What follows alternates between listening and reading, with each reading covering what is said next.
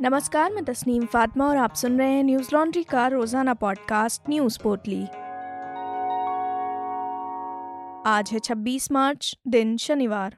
दिल्ली के उप मुख्यमंत्री और वित्त मंत्री मनीष सिसोदिया ने आज दिल्ली का बजट पेश किया। सिसोदिया ने बजट पेश करते हुए कहा कि यह हमारे द्वारा पेश किया जा रहा आठवां बजट है। अरविंद केजरीवाल के नेतृत्व में आए सात बजटों से दिल्ली के स्कूल अच्छे हुए, बिजली मिली, लोगों का बिजली बिल ज़ीरो आ रहा है, मेट्रो का विस्तार हुआ। इस दौरान मनीष सिसोदिया ने कहा कि ये युवाओं के लिए बहुत ज़रूरी बजट है, इसलिए इसका नाम रोज़गार बजट रखा गया है। कोविड के पहले के सालों में स्वास्थ्य के क्षेत्र में निवेश किया गया, इसलिए हम कोविड से निपट पाए। मनीष सिसोदिया बोले कि दिल्ली में व्यापारियों के लिए ज़ीरो रेड पॉलिसी लागू है। दिल्ली में कोविड के दौरान बहुत नुकसान हुआ, तब भी मदद दी गई। मनीष सिसोदिया ने आगे ये भी कहा कि आठवें बजट में व्यापार और लोगों को राहत देने का प्रस्ताव हम लाए हैं। हम इस बार रोज़गार बजट पेश कर रहे हैं। पिछली बार देशभक्ति का बजट था। दिल्ली सरकार ने दो हज़ार सैंतालीस तक दिल्ली की प्रति व्यक्ति आय सिंगापुर के लोगों जितनी बनाने का लक्ष्य रखा है। इस बजट में वित्त मंत्री ने कहा कि मैं जो प्रस्ताव रखने जा रहा हूँ, उससे दिल्ली में पाँच साल में कम से कम बीस लाख नौकरियाँ पैदा होंगी। दिल्ली में पचपन दशमलव आठ सात लाख लोगों के पास रोज़गार है, जबकि आबादी एक दशमलव छः आठ करोड़ है, यानी एक तिहाई के पास ही रोज़गार है। दिल्ली सरकार के इस बजट की कुछ खास बातें इस प्रकार हैं। अगले पाँच साल में लक्ष्य है कि वर्किंग पॉपुलेशन तैंतीस फ़ीसदी से बढ़ाकर पैंतालीस फ़ीसदी तक हो जाएगी। यानी एक दशमलव छः आठ करोड़ में से छिहत्तर लाख लोगों को रोज़गार मिले, इसलिए पाँच साल में बीस लाख रोज़गार पैदा करने का लक्ष्य रखा गया है। दिल्ली में इलेक्ट्रॉनिक सिटी का निर्माण किया जाएगा, जिससे अस्सी हज़ार लोगों को रोज़गार मिलने की उम्मीद है।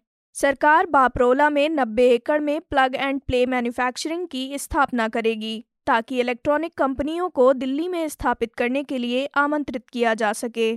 केंद्र सरकार के ईएमसी कार्यक्रम के साथ इसको रोकने की कोशिश की जाएगी। दिल्ली के नॉन कॉन्फॉर्मिंग इंडस्ट्रियल एरिया के पुनर्विकास पर ध्यान दिया जाएगा। दिल्ली के सभी नागरिकों को ई हेल्थ कार्ड उपलब्ध कराया जाएगा। इसके लिए 160 करोड़ का प्रावधान किया गया है। इसके अलावा एक मुफ़्त हेल्पलाइन शुरू की जाएगी। जिनके पास हेल्थ कार्ड होगा, वो इस हेल्पलाइन पर फ़ोन करके पूछ सकते हैं कि किस बीमारी का कहाँ इलाज करवाना है और हेल्थ कार्ड के आधार पर अस्पताल में अपॉइंटमेंट भी दिया जाएगा। दिल्ली सरकार अगले साल से 30 प्रतिशत आरक्षण के साथ महिला ड्राइवरों के साथ बयालीस सौ से अधिक ई ऑटो लेकर आ रही है। सर्वोच्च न्यायालय की अनुमति से अगले पाँच साल में हर साल पाँच हज़ार ई ऑटो परमिट जारी किए जाएँगे। सरकार ने इस घोषणा से पच्चीस हज़ार नई नौकरियाँ पैदा होने की बात कही। उत्तर प्रदेश की योगी सरकार ने शपथ लेने के बाद 15 करोड़ राशन कार्ड धारकों को तोहफा देते हुए फ्री राशन योजना को तीन महीनों के लिए बढ़ा दिया है। मुख्यमंत्री योगी आदित्यनाथ ने प्रेस वार्ता में जानकारी देते हुए कहा कि कोरोना काल में ये योजना शुरू की गई थी। इस योजना का मकसद गरीबों की मदद करना है फ्री राशन योजना पर करीब तीन हज़ार दो सौ सत्तर करोड़ रुपए का खर्च है। उन्होंने कहा कि कैबिनेट ने फैसला लिया है कि योजना आगे भी हम जारी रखेंगे। हिंदुस्तान लाइव की खबर के मुताबिक, यूपी सरकार की मुफ़्त राशन योजना के लिए खाद्य व रसद विभाग ने शासन को प्रस्ताव भेजा था। हालाँकि भेजे गए प्रस्ताव में अवधि का कोई ज़िक्र नहीं था। इसे सरकार की मंशा पर छोड़ दिया गया। प्रस्ताव में महँगाई के बढ़ने के कारण मुफ़्त राशन देने का ज़िक्र है। सरकार में इस बात का मंथन चल रहा है कि इस योजना को कब तक बढ़ाया जाए। वहीं योजना को एक साथ न बढ़ाकर दो से तीन चरणों में बढ़ाया जाएगा। इसमें सरकार राष्ट्रीय खाद्य सुरक्षा कानून के तहत दिए जाने वाले राशन यानी गेहूँ व चावल के अलावा एक लीटर तेल, एक किलो चना व नमक भी देगी। अभी तक राज्य सरकार ने दिसंबर से मार्च तक मुफ़्त राशन दिया है।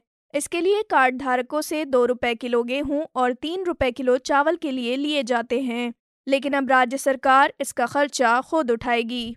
वहीं विधायक रमापति शास्त्री को राज्यपाल आनंदीबेन पटेल ने स्पीकर पद की शपथ दिलाई। रमापति शास्त्री बीजेपी के वरिष्ठ नेता हैं और पिछली सरकार में कैबिनेट मंत्री थे। इस बार उन्हें मंत्री नहीं बनाया गया है। स्पीकर रमापति शास्त्री नवनिर्वाचित विधायकों को शपथ दिलाएँगे। इसके साथ ही माना जा रहा है कि 30 मार्च को विधानसभा स्पीकर का चुनाव होगा। मुख्यमंत्री योगी आदित्यनाथ ने शुक्रवार को बावन सहयोगियों के साथ दूसरी बार उत्तर प्रदेश के सीएम पद की शपथ ली थी। दो उप मुख्यमंत्रियों समेत 18 कैबिनेट 14 राज्य मंत्री, स्वतंत्र प्रभार और 20 राज्य मंत्रियों के साथ उनका मंत्रिमंडल तैयार हो चुका है। देश में पेट्रोल और डीजल के दाम लगातार बढ़ रहे हैं। एक बार फिर इनके दामों में इजाफा हुआ। पेट्रोल डीजल के भावों में इस बार 80 पैसे प्रति लीटर की बढ़ोतरी हुई है। पिछले पाँच दिनों में पेट्रोल और डीजल के दामों में यह चौथी बढ़ोतरी की गई है। हालाँकि पाँच राज्यों के विधानसभा चुनाव के बाद से ही दाम बढ़ने की संभावना जताई जा रही थी। लेकिन पेट्रोल और डीजल के दामों में महज पाँच दिनों में तीन रुपये से ज़्यादा की वृद्धि ने आम उपभोक्ता की चिंता बढ़ा दी है। एनडीटीवी की खबर के मुताबिक दिल्ली में पेट्रोल और डीजल की कीमत में 80 पैसे की वृद्धि हुई है। दिल्ली में अब पेट्रोल की कीमत अट्ठानबे दशमलव छः एक रुपये प्रति लीटर हो गई है, जो पहले सत्तानबे दशमलव आठ एक रुपये थी। जबकि डीजल की कीमत नवासी दशमलव शून्य सात रुपये प्रति लीटर से बढ़कर नवासी दशमलव आठ सात रुपये हो गई है। वहीं मुंबई में पेट्रोल की कीमतें चौरासी पैसे प्रति लीटर की वृद्धि के साथ एक सौ तेरह दशमलव तीन पाँच रुपये प्रति लीटर और डीजल की कीमत पचासी पैसे की बढ़ोतरी के साथ सत्तानबे दशमलव पाँच पाँच रुपये प्रति लीटर तक पहुँच गई। जबकि कोलकाता में पेट्रोल तिरासी पैसे की बढ़ोतरी के साथ एक सौ आठ दशमलव एक रुपये प्रति लीटर और डीजल उन्यासी पैसे की बढ़ोतरी के साथ तिरानबे दशमलव शून्य एक रुपये प्रति लीटर और चेन्नई में पेट्रोल की कीमत छिहत्तर पैसे से बढ़कर एक सौ चार दशमलव चार तीन रुपये प्रति लीटर और डीजल छिहत्तर पैसे से बढ़कर चौरानबे दशमलव चार सात रुपये प्रति लीटर हो गया है। देश में 22 मार्च को संशोधित दर जारी करते हुए करीब साढ़े चार महीने के लंबे अंतराल के बाद पेट्रोल और डीजल के दाम बढ़ाए गए थे।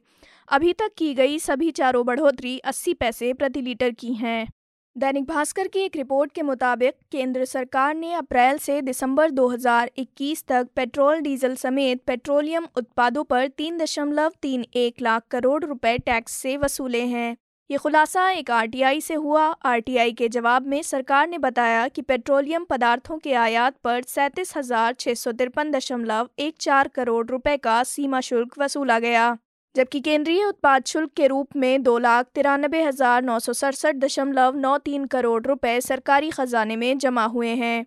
इधर एक्साइज ड्यूटी की बात करें तो केंद्र सरकार अब तक तेरह बार ड्यूटी में इजाफा कर चुकी है, जबकि महज चार बार इसे घटाया गया है।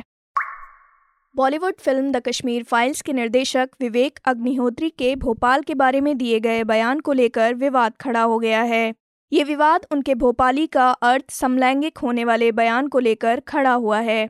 पत्रकार और सेलिब्रिटी मैनेजर रोहित पांडे ने भोपाल के नागरिकों को समलैंगिक कहने पर निर्देशक विवेक अग्निहोत्री के खिलाफ एफआईआर दर्ज कराने के लिए वर्सोवा थाने में लिखित शिकायत दी है। गौरतलब है कि ये वीडियो तीन हफ़्ते पुराना है, जिसमें अग्निहोत्री हिंदी में ये कहते हुए नज़र आ रहे हैं कि मैं तो भोपाल में बड़ा हुआ हूँ, लेकिन मैं भोपाली नहीं हूँ क्योंकि भोपाली का एक अलग निहितार्थ है। मतलब मैं आपको अकेले में समझाऊँगा, किसी भोपाली से पूछ लेना, किसी को बोलें, ये भोपाली है? इसका मतलब सामान्य तौर पर यह होता है कि वो समलैंगिक है। हाँ नवाबी शौक वाला व्यक्ति। अग्निहोत्री की इस टिप्पणी का कई लोगों ने विरोध किया। इसमें कांग्रेस के वरिष्ठ नेता और राज्यसभा सांसद दिग्विजय सिंह भी शामिल हैं। एनडीटीवी की खबर के मुताबिक रोहित पांडे मूल रूप से भोपाल के रहने वाले हैं। रोहित की तरफ़ से ये शिकायत उनके वकील अली काशिफ खान देशमुख द्वारा वर्सोवा पुलिस थाने में दर्ज कराई गई। वहीं बीते दिन अग्निहोत्री पर पलटवार करते हुए दिग्विजय सिंह ने ट्वीट किया, विवेक अग्निहोत्री जी, ये आपका निजी अनुभव हो सकता है। आम भोपाली का नहीं। मैं भी 1977 से भोपाल और भोपाल वासियों के संपर्क में हूँ, लेकिन मेरा तो ये अनुभव कभी नहीं रहा। आप कहीं भी रहें, संगत का असर होता ही है। प्रदेश कांग्रेस मीडिया सेल के उपाध्यक्ष भूपेंद्र गुप्ता ने अग्निहोत्री की टिप्पणी को भोपाल के 25 लाख निवासियों के लिए अपमानजनक बताया है। उन्होंने कहा कि अगर अग्निहोत्री ने 24 घंटों के भीतर भोपाल के लोगों से माफ़ी नहीं मांगी तो उनके खिलाफ विरोध जारी रहेगा और कानूनी कार्रवाई भी की जाएगी। यमन के हूती विद्रोहियों ने सऊदी अरब के जद्दा शहर में फार्मूला वन स्पर्धा से पहले शुक्रवार को एक तेल डिपो पर हमला किया। ये विद्रोहियों का अब तक का सबसे हाई प्रोफ़ाइल हमला है। हालाँकि सऊदी अरब प्राधिकारियों ने संकल्प जताया कि आगामी फार्मूला वन स्पर्धा निर्धारित कार्यक्रम के अनुसार होगी। हमले में उसी तेल डिपो को निशाना बनाया गया है जिस पर हाल के दिनों में हूती विद्रोहियों ने हमला किया था। नॉर्थ जिद्दा बल्क प्लांट शहर के अंतर्राष्ट्रीय हवाई अड्डे के दक्षिण पूर्व में स्थित है और मक्का जाने वाले जायरीनों के लिए अहम पड़ाव है। हमले में किसी के हताहत होने की खबर नहीं है। बता दें कि यमन में सऊदी अरब, ईरान समर्थित हूती विद्रोहियों से लड़ने वाले गठबंधन का नेतृत्व कर रहा है। इन विद्रोहियों ने सितंबर 2014 में यमन की राजधानी सना पर कब्जा जमा लिया था। सऊदी अरब की अगुवाई वाले गठबंधन के प्रवक्ता ब्रिगेडियर जनरल तुर्की अलमालिकी ने कहा कि आग में दो टैंक क्षतिग्रस्त हो गए हैं। सरकारी सऊदी प्रेस एजेंसी के अनुसार अलमालिकी ने कहा, इस शत्रुतापूर्ण कार्रवाई में तेल केंद्रों को निशाना बनाया गया और इसका मकसद ऊर्जा सुरक्षा एवं वैश्विक अर्थव्यवस्था की रीढ़ को कमज़ोर करना है। ब्रिटेन के प्रधानमंत्री बोरिस जॉनसन ने ट्विटर पर इस हमले की निंदा की है। न्यूज़ लॉन्ड्री सौ प्रतिशत विज्ञापन मुक्त प्लेटफॉर्म है, जिसका मतलब है कि हम किसी भी सरकार या कॉरपोरेट से विज्ञापन नहीं लेते। हम आपके समर्थन से चलते हैं। हम ऐसे ही स्वतंत्र होकर काम कर सकें, इसके लिए न्यूज़ लॉन्ड्री को सपोर्ट करते रहिए। न्यूज़ लॉन्ड्री को सहयोग देने के लिए Hindi dot Newslaundry dot com पर जाएँ और सब्सक्राइब करें। और गर्व से कहें, मेरे खर्च पर आज़ाद हैं खबरें।